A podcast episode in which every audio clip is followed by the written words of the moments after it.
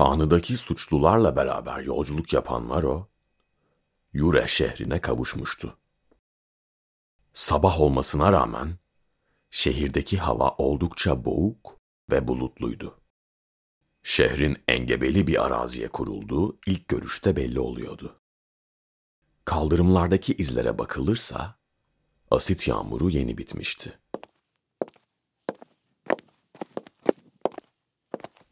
Maro'nun yanından geçip giden asık suratlı slinetler, bedenlerindeki ruhtan yoksunlardı adeta. Ara sokaklara saptı ve daha sonra dört katlı derme çatma bir binanın bodrum katındaki dairesine vardı.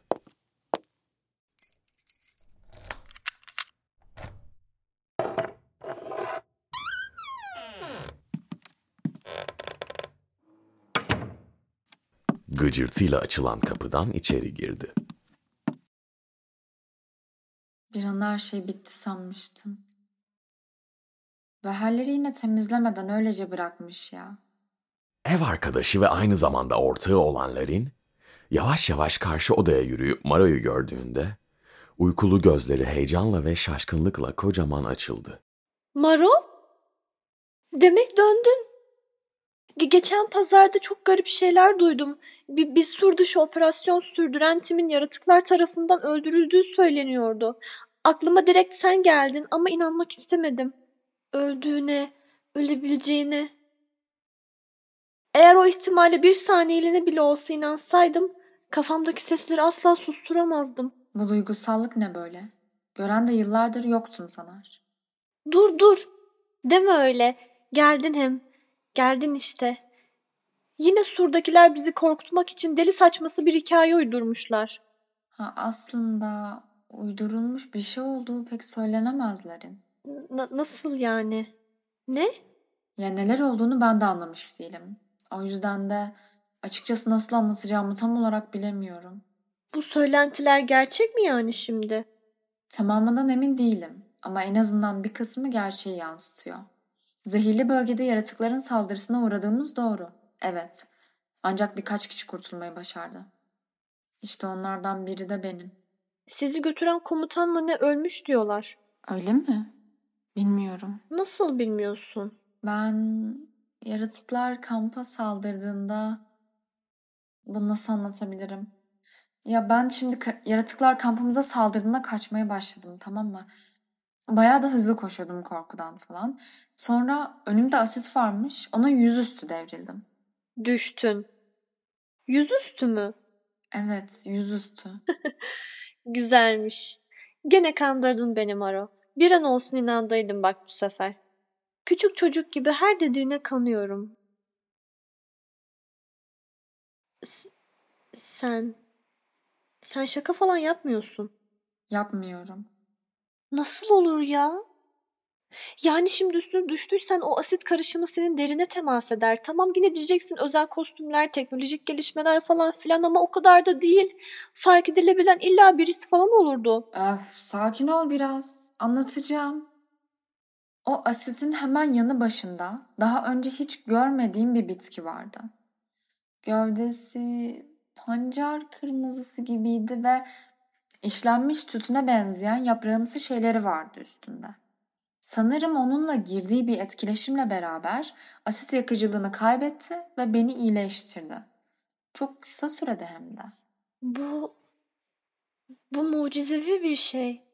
İnanılmaz gerçekten. Bitkiden getirdin mi hiç? Yanında falan var mı Maro? Getirmiş olmam lazım evet. O asitin yanında bayağı bundan vardı ve ben de biraz toplayabilmiştim. Aslında üniformam erimişti ama ayakkabılarım kullanılabilir durumdaydı. Ben de ayakkabıma sıkıştırdım bunları. Neredeydi ya? Heh, işte burada. Aa, görünüşü Honas'ı andırıyor. Mantarımsı yapısı yani. Mantarımsı yapısı benziyor. Hiç aklıma gelmemişti.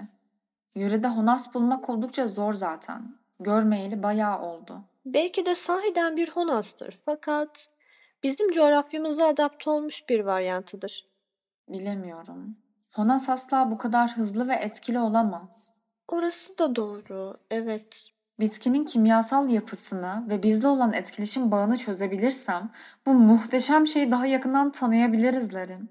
Bence bu kadar hızlı bir şekilde sağlıklı hücre üretebilmesi zor. Doğru, olabilir. Hazırda olan hücreleri yenileyip onarıyor gibi geliyor bana da. Bir nevi rejenere işlemi gibi. Aynen. Bu şey her neyse kişiyi ölümden döndürebilecek bir kuvvete sahip demek ki. Bu bu çok büyük bir şey Maro. Aynı zamanda tehlikeli de.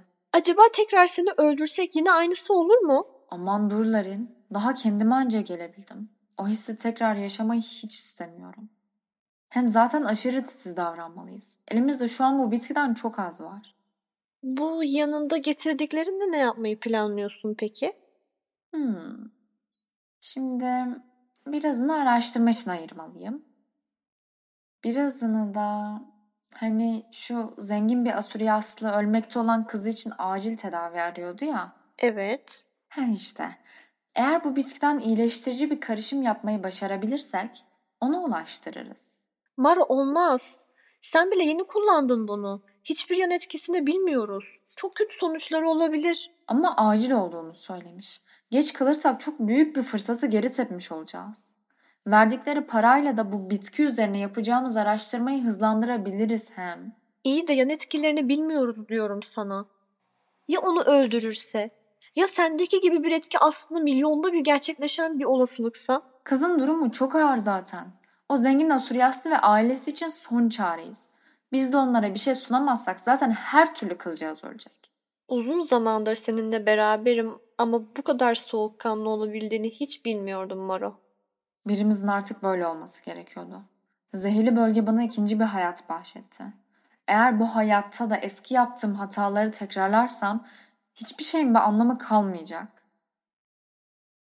Ee, Bir şey diyecek gibisin. şu bitkiyle alakalı aklıma bir şey daha geldi. Ne geldi? Bence bu şeyin onarıcı gücü her neyse bunu tek yapmıyor. Nasıl yani? Ne demek istiyorsun? Zehirle girdiği bir tepkime sonucu böyle bir şey ortaya çıktı bence. E başta da zaten ona benzer bir şey söyledim ya ben sana. Belki de asitle arasındaki kimyasal bağı çözebilirsem çıkan sonucu damıtıp bir iksir yapabilirim.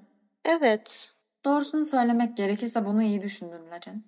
Araştırmaya başlarken bu zehir kısmını incelemeyi kesin unuturdum ben çünkü yoksa. teşekkürler. Ya ilk defa seni bir sur dışı araştırmasında yalnız bıraktım. Başına gelenlere bak. Rüyada gibiyim sanki. Ya sen de şu olayı düzgünce bir anlat artık. Tamam tamam anlatacağım ama acıktım ben. Yemeğimiz kaldı mı bizim hiç? Yerne ile yaptığım takastan biraz tavuk çorbası aldım. Of tavuk çorbasını bayılırım. Surdaki o yavan yemeklere bir gün daha katlansaydım kiremitlerin arasındaki solucanları yemeye başlayacaktım. Neyse. Ben karnımı doyurayım şu bitkiyi iyice bir araştırmaya başlarız. Maro, Efendim Larin? bu bitki türüne ad falan düşündün mü hiç? Yok ya hiç onu düşünecek bir durumda değildim takdir edersin ki. Tamam. Senin var mı aklına gelen bir şey? Yok şu anlık sanırım. Neyse aklımıza ileride bir şey gelir elbet.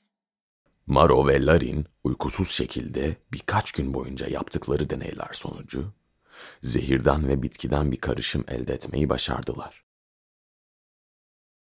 Maro yaptıkları karışımı Asuryas'taki alıcısına gönderdi. Larine ise bu konu hakkında hiçbir şey söylememişti. Çobanın Ruh Rehberi 4 Sayfa 36 Fazla bilinçli olmak bir hastalıktır. Bu hastalığın çaresi ve tedavisi ancak ruhun içindedir. Ruhunun derinliklerine indiğinde, kendi benliğine kavuştuğunda ve içindeki köhne mağara aydınlandığında göreceğin tek şey daha fazla bilinç olacaktır.